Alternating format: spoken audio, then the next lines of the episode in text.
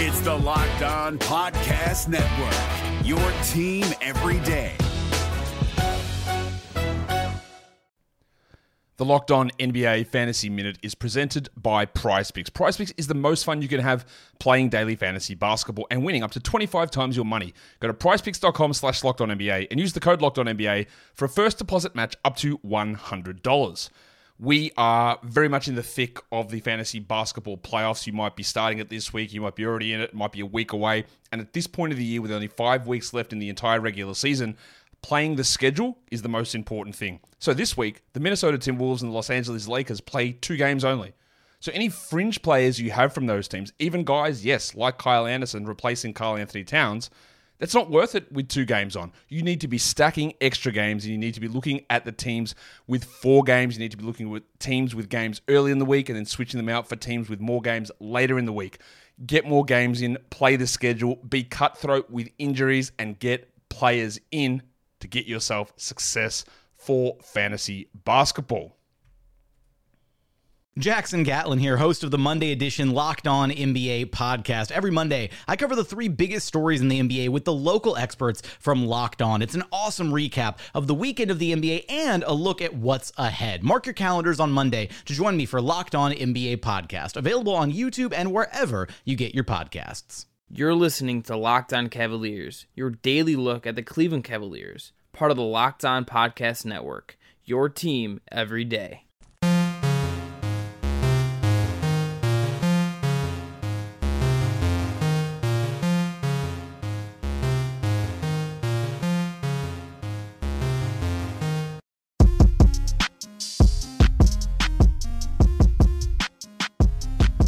Hello and welcome to Locked On Cavaliers, your daily look at the Cleveland Cavaliers. I'm Chris Manning, your host and the site manager from FearTheSword.com, SB Nation's Cleveland Cavaliers blog. Sorry for the long-time listeners for the hiatus, just had some work travel and some family things, but we're back. We're going to be back in swing the rest of the summer, covering every Cavs rumor, news bit, Collin Sexton things, anything we're gonna Cavs related that's gonna come up, we're gonna cover it. If you aren't already, you can find the podcast on iTunes, Stitcher, Megaphone, or wherever else you listen to podcasts. A five star review is the best way to support the show, and you can find the show on Twitter and Facebook at Locked On Cavs, and you can find me on Twitter and Facebook at CWM Writes. On today's show, we're gonna run through all the Cavs news that we haven't covered yet we're going to talk about Channing Frye, David Nwaba, Trevor Booker, Rodney Hood, Kyle Korver trade rumors, and what else is left for the Cavs to do this summer as they look to round out the roster and set themselves up for next season. We're going to be doing that mailbag that I talked about on Wednesday show. So if you want to get some last minute questions in, you can submit those to at On Twitter or to lockedOnCavs at gmail.com. And tomorrow we're going to be talking about Larry Nance's contract extension, and I wrote about that at Fear the Sword as well uh, on Sunday. So if you want to check out that piece in written form, you can do so right now. But we're going to start today talking about Channing Frye. And I absolutely love the Channing Frye signing. I think bringing back Channing Frye is just an awesome, awesome move. Selfishly, as a media member, I'm excited to have a guy who gives good quotes, is honest, I think, pretty well with us, is good to interact with. I- am very happy about that aspect of it. For the Cavs, though, which is obviously what you care about, he's the kind of vet you want around for, a rebuild. He can mentor Collin Sexton, Cedi Osman, Ante Zizic, and the other young guys will have around them. I think he'll he'll be someone that can really help a guy like Billy Preston in particular. Frye can help lay that foundation for the positive Cavs culture that they've talked about wanting to build on the court. He can be a really interesting pick and pop game partner for Sexton. He can maybe help Larry Nance Jr. make the transition to being a three point shooter, which I think the Cavs are going to try to make happen. And if you remember, Frye was not a shooter in college either, so it's something he has. He can help uh, Nance make that adjustment to his game. I am late on grading this, obviously, but to me, this is an A plus A move. It doesn't move the needle in terms of your wins. The Cavs are not in a position, frankly, to win a bunch of games, though, anyway. So why not get a guy like Frye, who the fan base loves, who is going to help you off the court in the locker room, can can really help you again establish that culture you want to build post LeBron, help your young guys get used to the NBA and, and keep things linked, keep things fun. I am hundred percent all in on Channing Frye being back. I think it's a it's a great move for the Cavs. I do not really see any downside to it. It's it's low cost. It's not a high maintenance move. It's it's about as perfect I think as you can get. And it gives Kevin Love someone to hang out with too, so that's pretty good thing. Turning our attention elsewhere, though, the Cavs still have some moves to make, and according to Joe Vardon from Cleveland.com, they've been talking to Bulls wing David Nwaba, Luke Babbitt, who played for the Hawks and Heat last year, and Trevor Booker, who played for the Nets, the Pacers, and the 76ers. Of those names, I think Nwaba is by far the most interesting piece. He's a 6'4 wing with really long arms. He's a good defensive player, and he's a really good cutter. Uh, he was a restricted free agent. The Bulls removed his offer, and he hit the open market as a result. The Lakers are also reportedly interested to, to keep that in mind. So if he signs there, signs somewhere else, don't be surprised. The Cavs are not the only team in on him because I think he's a, a really good, interesting player for teams. He doesn't really take a lot of threes, so that's not great. But like Treveon Graham, who the Cavs liked and intended to work out for before he ended up signing a two-year deal with the Nets, Nwaba is a young wing. He's 25 right now. He could get better. He's not too old for this for the new core that's coming up. He should keep getting better and likely can come at a low cost. I, I to me, he is the type of signing I would like to go forth into the roster. Uh, I, I think you can develop this guy. You can use what he does well, and he's he's a good. There's a good solid player. You need good solid players, even if you're not going to be a great team. Babbitt would be okay. Luke Babbitt is a shooter. He's a vet. He could play some three, which the Cavs do need because they lost obviously the guy that played a lot of three minutes as well as Jeff Green. But he, to me, he doesn't move the. He, he, it's just kind of a mess signing. He doesn't really move the needle much. Doesn't really offer anything that I don't think Korver already brings. He's a little different, obviously, but it just it's whatever. I also just rather see Osman Cedi Osman play some three, uh, get get minutes for Hood, get minutes for all the young guys. You have Jordan Clarkson. You maybe are going to be playing uh, multiple guards anyway. Uh, Babbitt would be fine. Would not be super high on my priority list. Booker is is much more of the same, but to even a, a larger degree. He's a solid player, but the Cavs don't need any front court depth or any front court bodies right now, so it doesn't make signing to me. So if I were to rank them in order of players that make sense, I'd go Nwaba first by a fairly wide margin, then Babbitt, and then Booker. According to Vardon, Nwaba is the one that has interest in coming to Cleveland. They've only just really talked to Babbitt and Booker's camps. So it's, it seems like Nwaba is a more serious, realistic, negotiated signing as opposed to, to Booker and Babbitt just being things the Cavs have explored their options on. But I think Nwaba, just like Graham, uh, would be a really interesting signing, and I, I think it's something that if they can do it, I think they 100% should.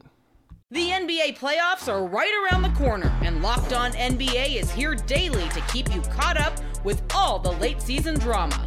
Every Monday, Jackson Gatlin rounds up the three biggest stories around the league, helping to break down the NBA playoffs. Mark your calendars to listen to Locked On NBA every Monday to be up to date.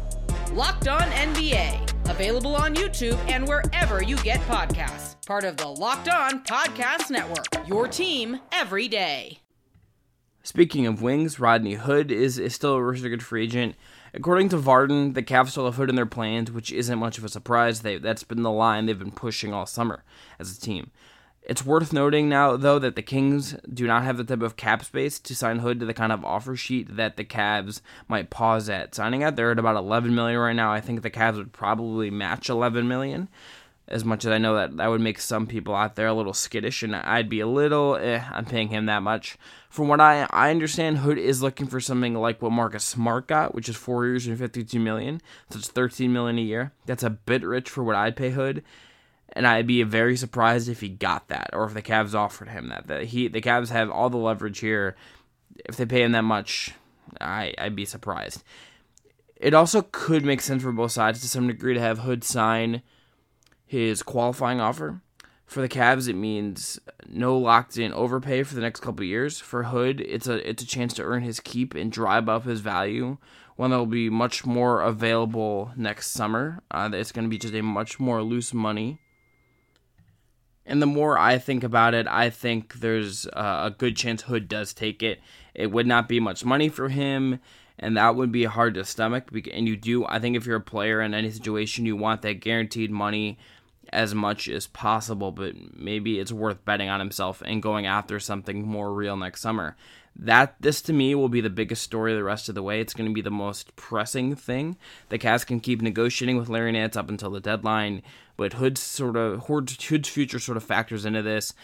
You know what? And what would it mean if they signed someone like Nwaba, or they signed other wings, or or made some kind of trade that netted them a wing? What what would that say about Hood? And and how does Hood fit into their plans and how prominent will he be in their plans? They've said, you know, we want him around, but I, I don't know if he is 100% in the same category as Sexton or Osman or or Nance Jr. even. I, I think to me he's a, a step below those guys. If if I was constructing the next generation of Cavs basketball, I, I think he's a good guy you want to have around. I think you can talk yourself into believing he can keep keep on developing into something more than he is right now but he's been inconsistent his whole career. He he could just be what he is, and that's just always uh, as a better idea than what he is in reality. And I think that's worth considering when you think about his price. So I have no idea when this is going to get resolved. It could be soon. the The market's drying up for him, as as, as is for anyone. There's just not much money left. Maybe he'll sign an offer sheet. I it wouldn't shock me if some team gave him like a two plus one offer sheet, but we'll we'll see with Hood. But I, I am if I'm him, I almost really do think it makes a lot of sense to take that qualifying offer and bet on yourself this year and hit hit free agency next summer, and then you could it, you're still in position to hit free agency again around your 30th birthday, so get another contract after that worth maybe more, even more money. So if, if I'm Hood, that's what I'm doing. And if I'm the Cavs, I think that for them, if you're looking at the best value for them, you want a deal that allows you to have some not tie up a bunch of cap space, which I think they're going to be in a good position to do. Not make you pay the tax this season, which would be frankly just a waste of Dan Gilbert's money. And I think for Hood, and, and I think with Hood, you want to, if you believe you can develop into something, you want him around, and you did give up assets to get him, so that's worth noting. To talk, move on to Kyle Korver and the trade talks surrounding him there's a little chatter out there um, about him in a potential swap with Jerryd Bayless from Philadelphia. Bayless would be an expiring contract, so it would free up a little bit more space for the Cavs next summer, as opposed to Korver's partial guarantee for whatever the Cavs feel that's worth. As a player, though, I don't think he makes much sense. He's a guard. The Cavs have a bunch of guards. They've been linked to guards in free agency and guys who can dribble in free agency, so maybe they buy him out, but it'd be fine, I guess. Uh, it's it's also unclear if Cleveland will be getting any picks or young players back in return. If they are going to move Korver, unless their motive is purely just to get him into a winning situation no matter what, picks and young players are way, way, way more valuable than just swapping out bodies and salaries. If the 76ers do make sense and do make a deal with the Cavs to some degree. They have extra second round picks to deal, or maybe someone like Furkan Korkmaz, who is a friend of Cedi Osman's, by the way, could sweeten the pot for the Cavs. It's also worth noting that all the reporting out there from Mark Stein and Joe Vardon and uh, everything after the initial report from Keith Pompey of the Philadelphia Inquirer indicates that this is not imminent or you know deeply deeply discussed but has just been tangentially bandied about and it, and it's out there. So that's basically where I'm at. It would not shock me if they trade Korver. I stand by the idea that of Love and Thompson and JR and etc. I think he's the most likely to be traded just because of his value, his salary, and all these different factors. But I don't think it's worth rushing into. And if I'm the Cavs, I want actual assets from him. He can be someone that can help you in the locker room, help guys like Cedi, help guys like Collin Sexton, like Larry Nance, help them figure out their shots. He's very good at that. And maybe that's a one year thing. Maybe you do want to do right by him and get him to a team that could help him chase a title as he gets closer to his 40th birthday. Korver is 40, 37 years old. But I think if he's he doesn't push for that, maybe it's not worth it. But if you do trade him, get actual assets. Don't just swap out salary to create cap space next summer, which cap space isn't going to do the Cavs a bunch anyway. They're not a free agency destination. They need to build in other ways. Picks are, and young players that you can develop are better ways to do. The NBA playoffs are right around the corner, and Locked On NBA is here daily to keep you caught up with all the late season drama. Every Monday, Jackson Gatlin rounds up the three biggest stories around the league, helping to break down the NBA playoffs. Mark your calendars to listen to Locked On NBA every Monday to be up to date. Locked On NBA Available on YouTube and wherever you get podcasts. Part of the Locked On Podcast Network. Your team every day. So that leaves us where looking ahead, well, what's next for the Cavs to do this summer? Again, Rodney Hood for agency is, of course, the top of the Cavs to do list. Next, I would say figuring out what to do with uh, Nance Jr.'s extension looms. We'll be talking about that again on tomorrow's show, and I wrote about that. So I, I think it's something that makes sense for both sides. I think the hard part there is just figuring out what number makes sense for him, and I think the last couple years of young contracts for big men is just sort of all over the place a little bit, and I, I wonder if, if that sort of stalls out negotiations to a degree. But I think it makes sense for both sides. The Cavs also have to decide what they want to do with Carl White. Uh, August 5th, I believe, is the date that guarantees one half of his $1.5 million salary for next season. I think he's probably going to stick around, but it, maybe they'll just waive him. Who knows? He wasn't great in summer league. It didn't blow the, the doors off um, of anyone's appearance. The Cavs right now have 12 players on their roster, so that's three open roster spots. Hood would push that to 13. If they get a, get rid of White, that creates another open spot. So unless they want to go in, into the season without a full roster, I, I think it's a pretty much a lock that they add pieces. It's also possible they'll replace John Holland, who's uh, an older player, with another guy who fits the Billy Preston mold as a two way guy, although I'm not entirely sure about the guarantees in Holland's contract and what it would cost them to do that. Um, as far as free agents goes, I, it wouldn't shock me if they look at someone like Shane Larkin, considering they poked around on Yogi Ferrell before Ferrell signed with the Kings. Plus, the, note that the Cavs just have a little bit less than a month left now on the $5.8 million trade exception created by the Kyrie Irving trade. So they have abilities to, to just take in some salary there. Maybe the Cavs can hunt around and get a, a deal that nets them something and they use that trade exception and take on salary from somebody else. It wouldn't shock me if they do that.